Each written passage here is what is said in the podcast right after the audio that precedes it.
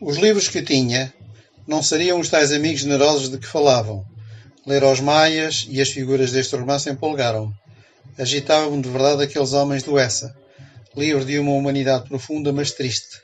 Toda a alegria do Ega, todo o ridículo do pobre Alencar, não me deliam aquele quadro pungentíssimo do velho Maia de candeeiro na mão, espiando a infelicidade do neto, que corria atrás da carne cheirosa da irmã, ler este livro sem parar, procurando encontrar no avô daquelas páginas humanas o velho Zé Paulino de Santa Rosa.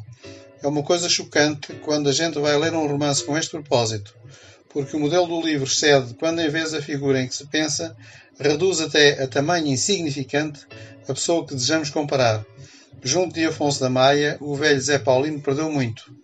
A velhice daquele mangava do tempo o material humano, a natureza generosa e grande do velho Diessa, atravessavam a idade com todas as dignidades intactas. Não devera ter procurado trazer o meu avô para perto daquele tipo perfeito da criação. Ele era um campónio modesto, humilde, em frente àquela nobreza da raça. O que eles tinham igual, do mesmo tamanho, era o coração. Tudo no outro era daquele mundo que eu sonhara construir em Santa Rosa: o gesto, o gosto, a coragem e o velho Afonso chegara até ao fim, de cabeça firme e hábitos compostos. Sucumbira naquele banco de mármore como um pássaro, sem emporcalhar-se numa morte degradante.